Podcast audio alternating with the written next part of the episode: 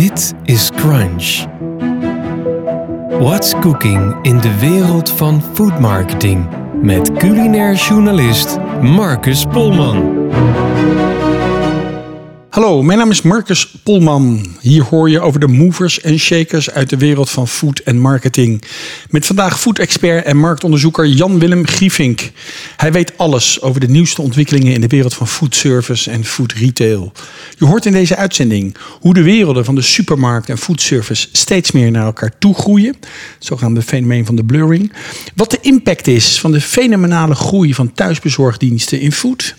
En wat we mogen verwachten van partijen als Amazon, Picnic en het recente Allerhande Kookt en andere spraakmakende initiatieven die de Nederlandse foodmarkt eh, in beroering brengen. Dit is Crunch. Welkom eh, Jan Willem. Welkom Ja. bij Crunch. Fijn dat je er bent. Ja, er zijn op jouw congres vandaag, zijn er, eh, waar we op locatie zijn nu, daar zijn heel veel eh, nieuwe cijfers eh, gepresenteerd. Onder andere over de, het aandeel van de online verkoop als het gaat om food. Kun je even jouw bevindingen wat betreft de belangrijkste cijfers even op een rij zetten voor ons? Nou, we geven als consumenten ruim 61 miljard euro uit per jaar aan voedings- en genotmiddelen. Dat zijn de 61 kilocalorieën ja. die we per jaar consumeren. Dat doen we buitenshuis, dat doen we thuis, dat doen we onderweg. Dat is het totaalbedrag. Ja, Nou, een groot deel daarvan, ruim een derde, is, dat besteden wij gemiddeld buitenshuis van dat bedrag. En twee derde deel, dat besteden we nog steeds thuis. oké. Supermarkt. Dat is supermarkt, speciaalzaak Ja. en dergelijke. Dus dat is thuis. Oké. En eh, thuis slash onderweg. Hè. Dus je heel, koopt heel veel dingen in de supermarkt die je niet thuis opeet, maar onderweg opeet. Of in de auto opeet. Dus Ja. dat zijn die plekken die daarvoor zijn. Maar in toenemende mate eh, zie je dat weekboodschappen minder gedaan worden door consumenten. Dat is tot nu, tot nu toe het bestaansmiddel van de supermarkt. De weekboodschappen. Die weekboodschappen die worden voor een groot deel overgenomen door de bezorgers. De picnics, de AH.nl, Ja. Jumbo.nl. Die gaan vaker de weekboodschappen doen. Wat overblijft is een kleiner deel. De supermarkten zullen moeten gaan veranderen in veel meer in die gemaksboodschappen. Ja. En dat woord gemak is vandaag dan ook diverse keren gevallen. hè. Gemak en genieten zijn de twee grote aanjagers voor groei. Maar Ook wel, gemak dan genoemd vooral... als, eh, ook wel genoemd als convenience. Ja, dat convenience. Ja. dat zijn gemak. En alles met online heeft natuurlijk heel veel te maken met gemak. En dat is de reden waarom online zo groeit. Want wij willen het steeds makkelijker hebben als consumenten. En wat zijn de cijfers van online? Hoe groot is die markt nu? We Ja, lezen er heel veel over, maar is het nou een substantieel segment inmiddels? Hoe Ja, het groot is is 5% dat? van die 60 miljard, dus 3,2 miljard ongeveer. Ja, Geven wij per jaar nu in 2018. En dat groeit gemiddeld met 15 tot 20 procent. grote groeier dus. ja, het is ontzettend, al, al vier, vijf jaar lang groeit dat. En het bedrag wordt nu ook substantieel. Nu zit je al op 5 procent. Nou ja, 5% van 60 miljard, dat is 61 miljard, dat is een heleboel geld. Ja. En je gaat ook zien dus dat eh, zowel het bezorgen van maaltijden eh, groeit thuis, maar ook op kantoren. Maar ook het eh, bezorgen van boodschappen of onderdeel zijn van een wijnclub. Ja. Of samen een koek kopen.nl in je ja, diepvries. koop een koe.nl. Ja. Ja. Ja, ja, dat kennen we ook. En met name ook Albert Heijn is daar de grote speler in met de thuisservice van Albert Heijn, neem ik Ja, aan. Albert Heijn is in, eh, was natuurlijk verder de eerste die dat Ja. deden. Ja. Eh, maar dat is eigenlijk nog steeds wel boodschappen. Ja. En bol.com natuurlijk hoort er ook bij. Maar eh, als het gaat om eten en drinken, Ja, is Albert Heijn verder de grootste. de grote, ja. Maar vergeet niet dat thuisbezorgd, dus het verzorgen van maaltijden, ook al komt dat van een individueel restaurant, zij als platform zijn eigenlijk groter dan Albert Heijn. Maar Dan hebben we het over de domino. Dan hebben we het over de domino's en zo. De domino's pizza en de thuisbezorgd. Ja. En Deliveroo's van Ja. deze wereld. Ja. Ja. Ja, Die, die, die bestaan natuurlijk ook al heel lang en dat wordt ook steeds meer online aangestuurd. Fenomenaal als je kijkt hè, dan naar die cijfers. En ook met name de groei. Het is nu nog relatief klein, maar de groei is indrukwekkend. Als we even kijken naar het potentieel als het gaat om even dat hele kleine segment van thuisbezorgen aan huis. De, gewoon de service die Albert Heijn biedt, onder andere. Hoe groot schat jij als connoisseur, als expert van de retail business, dat dat potentieel percentagegewijs zou kunnen zijn? Om het anders te verwoorden, hoeveel procent van alle wekelijkse boodschappen worden thuis bezorgd binnen x tijdsbestek? We zien al dat de projecties die je maakte, die zijn eh, aanvankelijk waren ze te hoog ingeschat. Het is nu een beetje die hockeystick. Je ziet nu dat ze te laag ingeschat zijn. Wij dachten toen dat we in 2025 op die, eh, dan gaat die 61 miljard, die gaat naar 75 miljard groeien. Ja. Eh, en, dus, en dan zal het 9% zijn van die 75 miljard. Komend van Eh, kom je 15 in je de buurt- noemde net. ja, dan kom je in de buurt van 7 miljard euro, 8 miljard euro kom je dan uit. Ja. Dus dat is nog meer dan een verdubbeling ten opzichte van nu. Ik denk eh, dat dat redelijk reëel is. Misschien wordt het iets hoger, een miljardje hoger. Ja. Iets van de 8 miljard. Ik denk dat we daar ongeveer op uitkomen. Het zal niet 20, 30 procent worden voorlopig. Dat duurt langer. Dat gaat wel gebeuren, vermoed jij. Ja, op langere termijn wel, maar dan moet eerst het probleem van de logistiek opgelost worden. Ja. Want eh, al die autootjes in straten, en zeker in de grote steden, dat wil men niet, terwijl Nee. daar de grootste markt ligt. Er zijn totale opstoppingen als het gaat om Ja. alle busjes van de picknick en de Albert Heijn. Hè, inmiddels in de, grote binnenstad. Daar is het ook veel over gegaan vandaag. Daar komen we later nog even op terug. Eh, er zijn heel veel trends eh, de, de revue gepasseerd Ja. vandaag. En een van de dingen die ik heb uitgepikt is dat, dat je ziet, dat kwam een paar keer terug, dat de tijdafstand tussen de aankoop van foodproducten en het consumeren ervan, dat dat afneemt. We willen het nu en we willen het meteen. Ja, je wil, je wil eh, lenig zijn in je late termijnbeslissing. Je wil jezelf niet steeds vastgelegd hebben. Dat je, oh, ik heb het gekocht, dus nu moet ik het ook gaan eten. Nee, je wil kunnen switchen. Zeggen, oh, ik, in plaats van boodschappen doen, gaan we vanavond maar dit doen. Ja. Je wil kunnen improviseren. En dat is de belangrijkste reden waarom eh, dat uitgesteld gedrag zichtbaar wordt. Je beslist pas een paar uur voordat je echt gaat eten. Waar je dat doet en hoe je dat doet en met wie je dat doet. Ja. En überhaupt wat je dan ook gaat eten.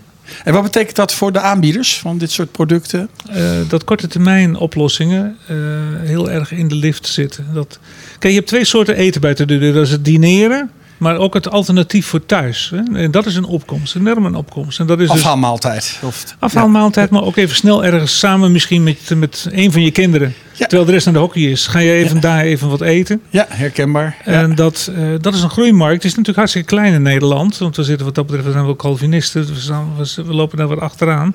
Maar toch zie je ook dat Nederlanders, zeker de nieuwe generaties, de millennials en de generatie Z, dat vandaag ook over ging, die zie je dit soort eh, gedragspatronen nu al hebben. Ze gaan twee, drie keer zo vaak dan hun ouders uit eten, alleen goedkoper.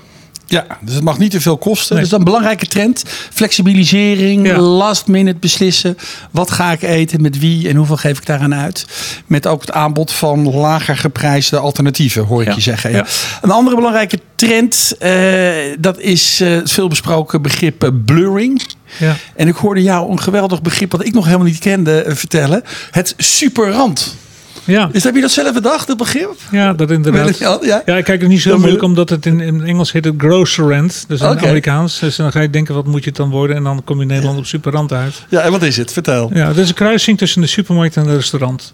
En eigenlijk zegt het verkeerd. Het is de kruising, de combinatie van zowel een supermarkt, een speciaalzaak, Ja. als een restaurant, een horecafunctie. Ja. Die drie in één, die vind je in twee varianten. De variant inderdaad de eetwinkel, waar je afhaalt en dan meeneemt. Of de variant waar je gaat zitten en heel snel wat gaat eten. Ja. De, de Jumbo Foodmarkt is een voorbeeld van dat laatste. Hé, daar kun je ook even snel wat eten of snel even je functionele maaltijd nuttigen. Ja. En de Laplace-achtigen zijn daar. En het, de eetwinkels, die hebben we in Nederland nog niet zo heel veel. Dat zijn de Jumbo City Stores en de Spar City Stores. Daar kun je wel warme gerechten krijgen. Of koud, maar die kun je thuis opwarmen. Maar die, Ja. die hebben een heel klein assortiment. Er zijn ook kleine winkels, ben je snel klaar.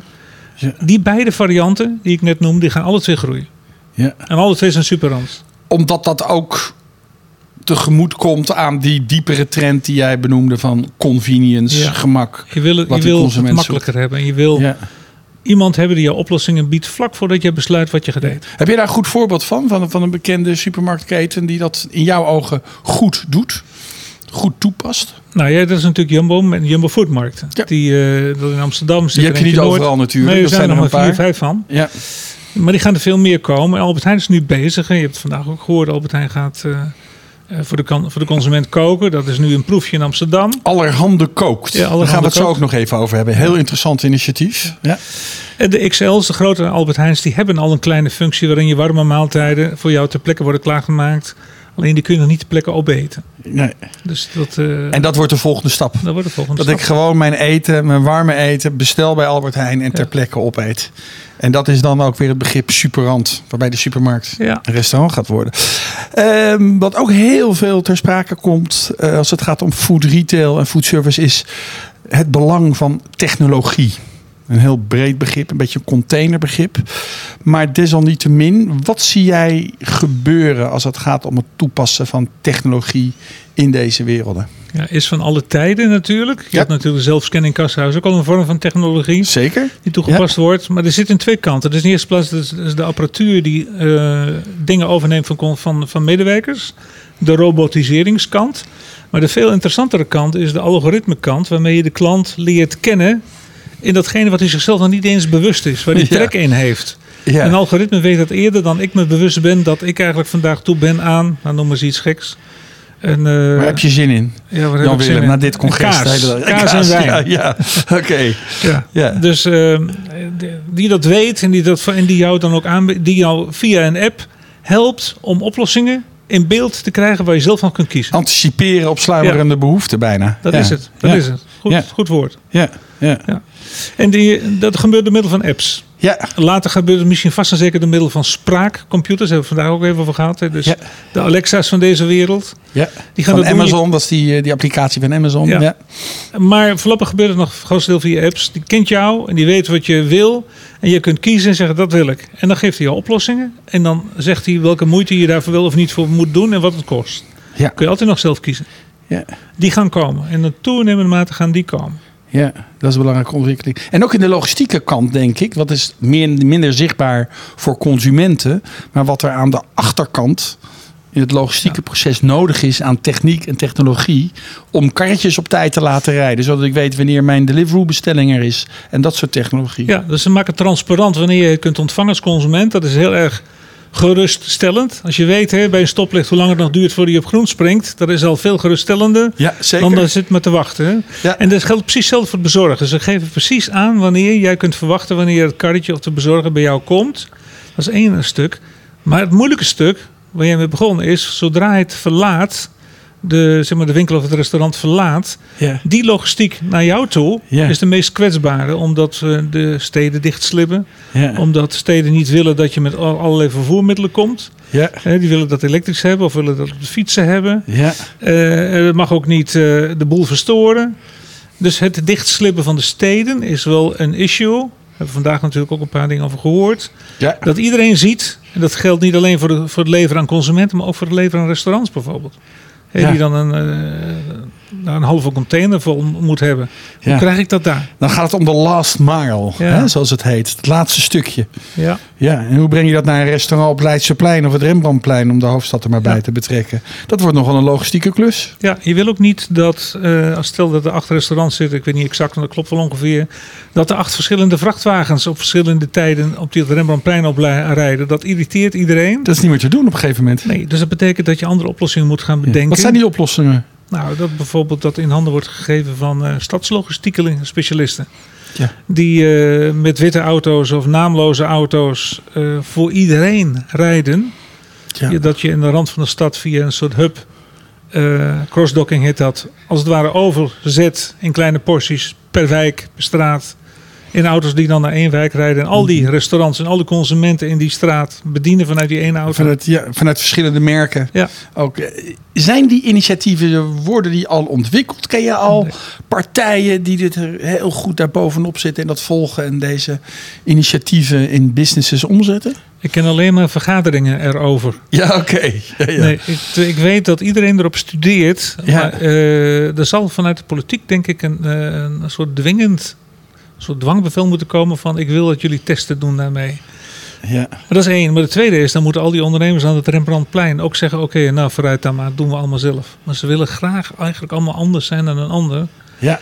En die willen niet vanuit dezelfde auto beleefd hebben. Dat, althans, dat is voor hen een psychologische drempel. Ja, maar die, die, die wagentjes zijn ook natuurlijk een soort, bijna een soort beeldmerk. Hè? Het zijn rijdende reclamezuilen. Of het nou voor Picnic is, of ja. voor Albert Heijn, Ja. of voor Bol.com. Ja. Het wordt ook prachtig uitgevoerd met mooie branding, mooie, Ah, je, mooie gaat, je gaat in de toekomst, en dan heb ik, zet ik de horizon iets verder.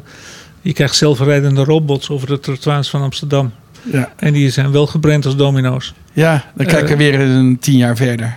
en, de- en die komen gegarandeerd en die storen niemand. En die gaan gewoon keurig netjes wachten. Of eh, nog iets verder, maar dat gaat niet in Amsterdam gebeuren. Zijn drones Die Ja. komen van boven op, jouw eh, op jouw dak die dingen neerzetten. Dat gebeurt nu al in China, hebben we begrepen. Hè? ja, Dat, eh, China, dat, maar eh, ook, ook in Californië. En ook in ook, Texas. En ook in Australië en Nieuw-Zeeland. Ja. Daar is het al... eh Domino's bijvoorbeeld, die doet dat daar. En dat werkt Ja, dat in de werkt. praktijk? Ja. Ja, dat is natuurlijk, want het is veel goedkoper dan iemand daar met een auto heen laten rijden. Een drone valt eigenlijk wel mee in kosten. Ja. En, eh, en tot nu toe, daar hebben ze veel makkelijkere vergunningen dan hier. Ja. Het is al een beetje ter sprake gekomen. Hè? Californië noem je. eh, China is vaak voorbij gekomen. En dan hebben we het ook over de, de, de platform-economie reuzen. De giganten Ja. die daar de dienst uitmaken. En dan valt al gauw de naam van Amazon en eh, Alibaba Ja. uit China. Eh, Alibaba heeft ook een presentatie gegeven op dit congres. Eh, razend interessant was dat. Eh, hoe die begeven zich ook steeds vaker, ook op het gebied van food. En ook zelfs vers voedsel en het eh, distribueren daarvan, het bestellen online. Hoe kijk jij daar tegenaan, tegen Amazon en Alibaba? Is dat een kans of een bedreiging voor de Nederlandse foodwereld? Nou, wat we vandaag hoorden, en daar ben ik het ook wel mee eens, dat eh, zowel Alibaba als Amazon zijn een zegen voor kleine leveranciers. Ja. En niet zozeer per se voor de grote van deze wereld. Ehm, dus dat is, een, dat is een positieve kant, omdat zij een platform opeens krijgen door dit soort giganten waar ze anders nooit aan toe komen. Komen ze nooit verder aan het leveren bij, de, bij hen om de hoek. En een gunfactor. En nu opeens kunnen ze een veel breder platform krijgen. Kun je uitleggen waarom dat is voor degene die er niet bij Zij waren pakken, vandaag? eh, kijk, Alibaba en zo Amazon ook, en laat ik Amazon ken ik iets beter dan Alibaba. Eh, die heeft door zijn algoritmes in staat en door zijn logistiek om een boerin die in staat is 500 liter bavarois te maken, Ja. Die in staat is om dat voor haar te verkopen aan 500 individuele personen of aan zes restaurants.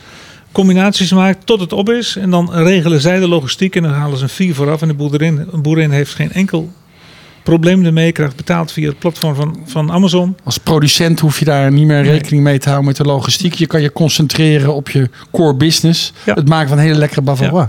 Ja. Een soort hyperspecialisatie krijg je dan eigenlijk. dat is het. En tegelijkertijd moet je natuurlijk wel je storytelling eromheen doen. Want je moet wel je, eh, de local hero verhaal eromheen hangen. Waarom het zo leuk is om die bavarois van die boerin uit het Westland. Om die eh, eh, rechtstreeks van de boerin, om die te kopen. Dat, Waarom die dat lekkerder is doen. en beter is. En misschien ook net een eh, paar kwartjes duurder is dan. Ja. Dus dat is een kans, eh, hoor ik je zeggen. Hè? De kans voor meer te specialiseren. Juist kleinere producenten kunnen gebruik maken van dit soort platforms. Zie je ook bedreigingen? Ja, gigantisch veel. zodanig? Kijk, Ja. omdat ze natuurlijk, eh, dat wordt er vaker gezegd, de winner takes it all. Hè. Degene die de grootste is, gaat, gaat het hele spulletje pakken. Precies Ja. bij PostNL ten opzichte van eh Ja. concurrenten, Cent. Ja. Ehm, dat, eh, omdat het hebben van zo'n platform werkt alleen als je massa hebt.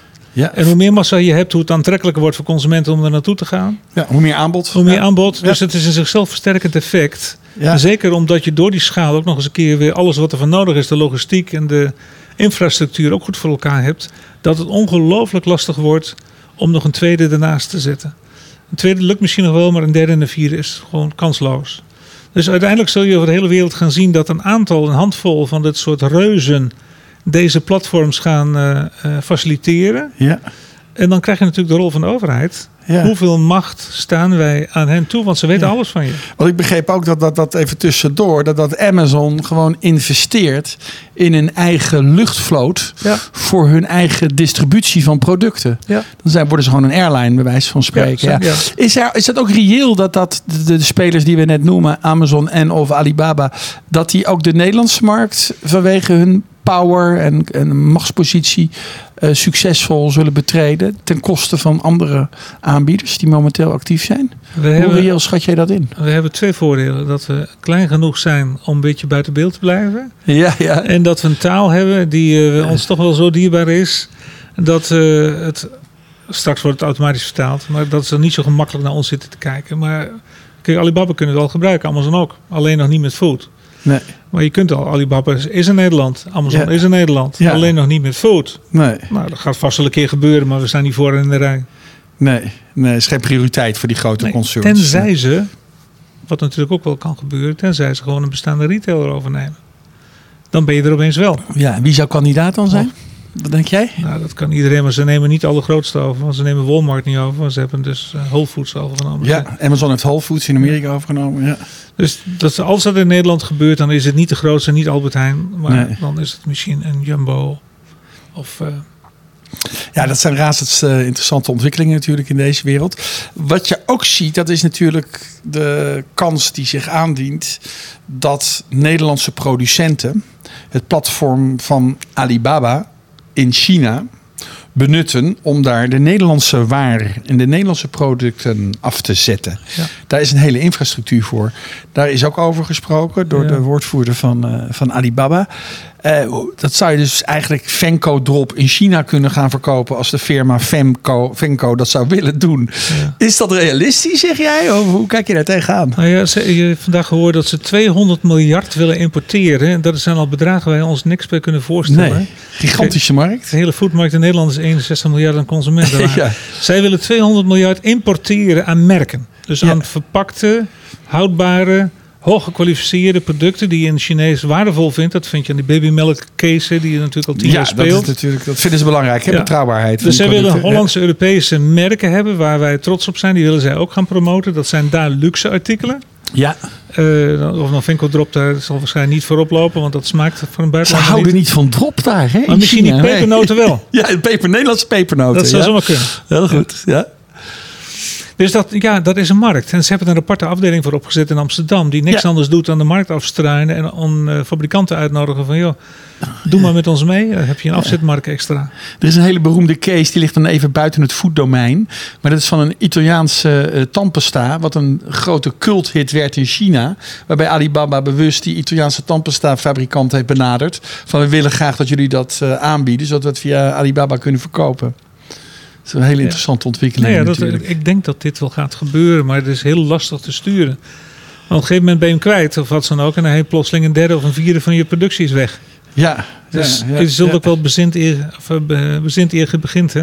Ja, dat is het ook. Dat is het ook. Uh, Picnic, uh, daar is een nieuwe speler in de markt voor online bestellen van boodschappen die thuis bezorgd worden. Een uh, bedrijf wat nu 3,5 jaar bestaat, wat, wat volop in de belangstelling is. Uh, ook in de media, uh, als, als uitdagers eigenlijk, ook van, van al het succesvolle Albert Heijn. wat zijn de kansen van, van zo'n bedrijf als het gaat tegen dat ze op moeten nemen tegen giganten als, als Albert Heijn? Ze hebben een hoge gunfactor, dat heb je gemerkt vandaag ja. toen u het verhaal vertelde van die 3,5 jaar. Want ze worden met open armen ontvangen in steden. Ja. Ze zijn heel streng, ze focussen heel erg waar ze wel en niet willen komen, welke wijken ze wel of niet willen gaan bereiden met hun riders. Ja. En, dat heet dan ook meteen riders. Hè? Dat klinkt beter dan chauffeurs ja, op de een of andere manier. Ze nemen ook apart soort mensen aan. Hè? Je hebt het vandaag horen zeggen. Jonge ja. mensen die gasvrijheid in hun DNA hebben zitten. Ja. En vriendelijk. Die hebben geen gasvrijheidstraining nodig of vriendelijkheidstraining. Die zijn het gewoon. Ja, die zijn Vind ik wel verhelderend eigenlijk. Vond het ook. En maar dat terzijde. Ja. Als ze rijden bij mij in de stad ook. Maar ja. de, de aarde jongelui vinden het leuk om zo'n karretje te rijden. Ja, het zijn ook mooie karretjes. En ze ja. vinden het, ik weet niet of ze het altijd leuk vinden, maar voorlopig vinden ze het wel leuk. Ik weet niet of je dat je 65 ze dat blijft doen. Maar dat is ook helemaal niet de bedoeling bij deze mensen. De bedoeling nee. is dat je dat een aantal jaren doet en van leert. En intussen gewoon, het zijn heel intelligente, vaak studenten, hè, die dat gewoon uh, een aantal dagen per jaar doen. Op een aantal dagen per week doen. Ja. En um, dat, dan, dat geeft al iets. De kartjes geeft al wat. En bovendien, ze hebben twee verdienmodellen. Dat is in de eerste plaats gewoon, je levert goed en dan krijg je winst op. Maar het tweede ja. is, ze krijgen inzichten in mijn consumentengedrag. Ja. En die vermarkten ze aan leveranciers. Ja. Leveranciers geven miljoenen uit aan het doen van testen. Ja. Via ouderwetse testbureaus. En wat vinden consumenten ervan? En nu zien ze werkelijk gedrag. Je kunt een wijk, ik woon in Ede, een wijk in Ede uitkiezen van zeggen, nou hier zit mijn doelgroep. Ik ga in die wijk met picknick afspreken. Dan gaan we een test doen voor een nieuw soort uh, pepernoot. Laat ik maar even het pepernootvoorbeeld doen. Um, en dat test ik twee weken uit. En eens kijken hoe vaak er besteld wordt. Je krijgt een sample er gratis bij. Dat leveren ze gratis bij. En dan uh, staat er ook bij van, krijgt u gratis een cadeautje van ons, van de fabrikant. Als u drie vragen beantwoordt, eh, krijgt u er nog een keer eentje. Ja. Nou, zo krijg je een testmarkt van je welste. Ja, wat razend interessant is natuurlijk ook voor de producenten, voor de Dat foodproducenten. vinden ze, en daar is er geld voor over. En dat is, dat is ook een, je hebt het vandaag gehoord, hij wilde niet zeggen hoeveel, maar dat is een stuk van het verdienmodel van Picnic. Misschien wordt dat vroeg of laat nog wel meer dan de, de, de marge die ze kunnen maken op Deliveroo. Wat heel kapitaalintensief is. Ja, de, de les van alles wat online is, is je verdient niet zozeer aan de transactie, maar aan de inzichten. Nee, maar laten we daar eens even op inzoomen. Hè? Want het is natuurlijk hartstikke leuk dat dat picknick zo populair is. Ook in de media. En het is de talk of the town in de foodwereld. Maar ja, daar gaat natuurlijk ook wel heel veel geld uit. Er is nog geen stuiver eh, onder de streep. Hebben ze eraan overgehouden. En dat heet dan zo mooi eufemistisch growth first en profit later. Ja. Maar er zal toch wel een keer profit moeten komen bij zo'n bedrijf. Anders red je Ja, dat niet. Dat zeggen, wij, dat zeggen jij en ik natuurlijk. En heel veel andere economen zeggen dat ook al heel lang. Ja, ik Maar- ben geen econoom. Je hoeft niet eens een econoom voor te zijn. Nee, dat, dat de grap is alleen dat eh, de beurswaarde. Ze zetten helemaal niet op de beurs, maar de beurswaarde van andere bedrijven die dit soort dingen ook doen, is veel maar gigantisch veel hoger dan ooit omzet is. Of Ja. Tesla of wat dan ook. Ja. Je hebt ook nooit een cent nog verdiend en de beurswaarde is gigantisch. Ja. En dat komt omdat het niet zozeer de, eh, de waarde van de goederen is die geld waard is, maar inderdaad het inzicht in markten, in consumenten en greep hebben op consumenten Ja. is geld waard. En daarom investeren zij in groei, want hoe meer data, hoe meer inzichten, hoe meer uiteindelijk dat bedrijf geld waard is. En het zal me niet verbazen dat er een moment komt dat ze gaan kapitaliseren. Het zij door verkopen, het zij naar de beurs gaan. ja. Eh een van die twee. En dan eh, is het zoveel geld waard, veel meer dan ze ooit hebben verdiend. Ja.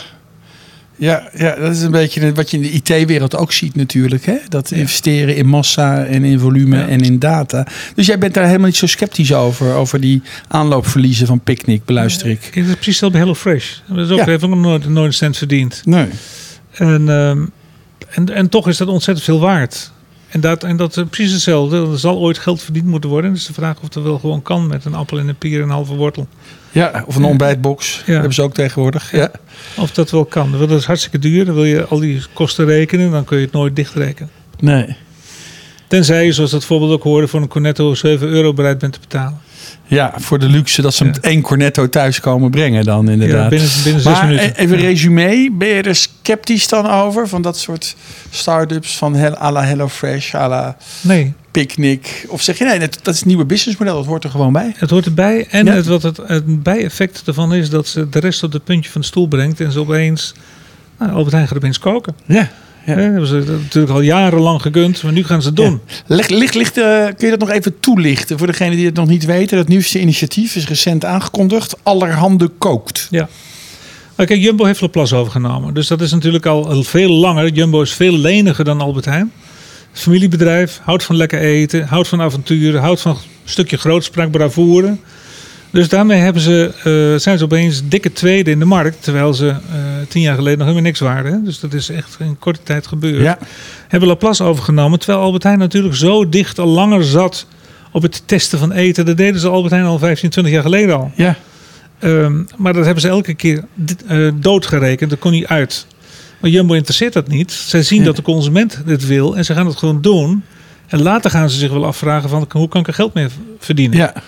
En nu, kijk, alle handen kookt is natuurlijk 0,000 achter de komma voor Ahold. Leg nog even uit wat het is voor de luisteraar die dat niet weet. Dat is een keuken in Amsterdam, ergens bij in de buitenwijken. Waar Amsterdam West, hè, is Ja, het? Ja. Waar, je, eh, waar een chef-kok zit en die aan de hand van alle handen recepten, Ja. precies een stuk of 14, ja. maken ze maaltijden voor jou in de variantie van 6 tot geloof ik Ja. 9,95. Gewoon een lekkere risotto, pappardella, goede pasta, noem maar op. Ja, en. Die, eh, en die leveren ze dus bij jou thuis via thuisbezorgd.nl. Ja. Eh, misschien ook wel straks bij Uber, zullen ze wel bij anderen doen. De volgende fase is natuurlijk dat ze die, dat ook in, de, in een aantal stadswinkels van Albert Heijn in een counter ook warm neerleggen. Ja. En dan moet er binnen twee uur verkocht zijn. Dan komt er een nieuwe variant. Dat zal de volgende stap zijn. Ja. Dus de, de beide varianten die we al hadden, het thuis bezorgen, of ter plekke in een eetwinkel eh, gaan creëren. Dan krijg je dus kleine Albert Heijntjes, Ja. die stadswinkeltjes, waar je ook warme maaltijden mee kunt nemen naar Ja. huis. Hoe, hoe schat je die kansen in dat dat succesvol eh Nou, heel erg zijn? hoog. Ja. kijk, omdat ze beginnen natuurlijk in de. zijn twee steden waar, drie eigenlijk, waar het helemaal in is. Dat is Amsterdam, Utrecht en Leiden. Ja. Eh, heel gewoon de studenten daar en de jonge, ge- jonge gezinnen daarvoor openstaan. En daar moet je beginnen. En dan gaat het langzaam vanzelf wel gebeuren. Ja. ja, het is natuurlijk heel slim dat Albert Heijn eigenlijk op alle borden strategisch aan het schaken is. Ik kan een Albert Heijn om boodschappen te doen in de winkel. Ik kan een maaltijdbox online, kan ik uh, kan mijn boodschappen online bestellen. Dan kan ja. ze de deur brengen. Ik kan een maaltijdbox van Albert Heijn. heb ik nog de receptuur ook erbij. En ik kan nu ook de warme maaltijd via thuisbezorgd of in de winkel ophalen. Ja. Dus voor elk moment, wat je eerder zei als trend, op elk moment kan ik bij de firma Appie terecht. En sparen kun je ook nog voor een... Uh een, twee gangen, of een drie gangen menu, een tweede gratis. dan kan ik dat ook nog doen. Ja, ja. Uh, tot slot nog even over uh, het andere segment. De, de naam viel al. Thuisbezorgd. Takeaway. Beursgenoteerd bedrijf van Nederlandse origine. Gigantisch succesvol bedrijf. Ook de grote marktleider. Uh, die gaan zelfs zover dat bijvoorbeeld ook je nu de gehaktballetjes van Ikea in Groningen via thuisbezorgd kan laten bestellen. Zij doen ook die samenwerking met Albert Heijn voor de allerhande kookt.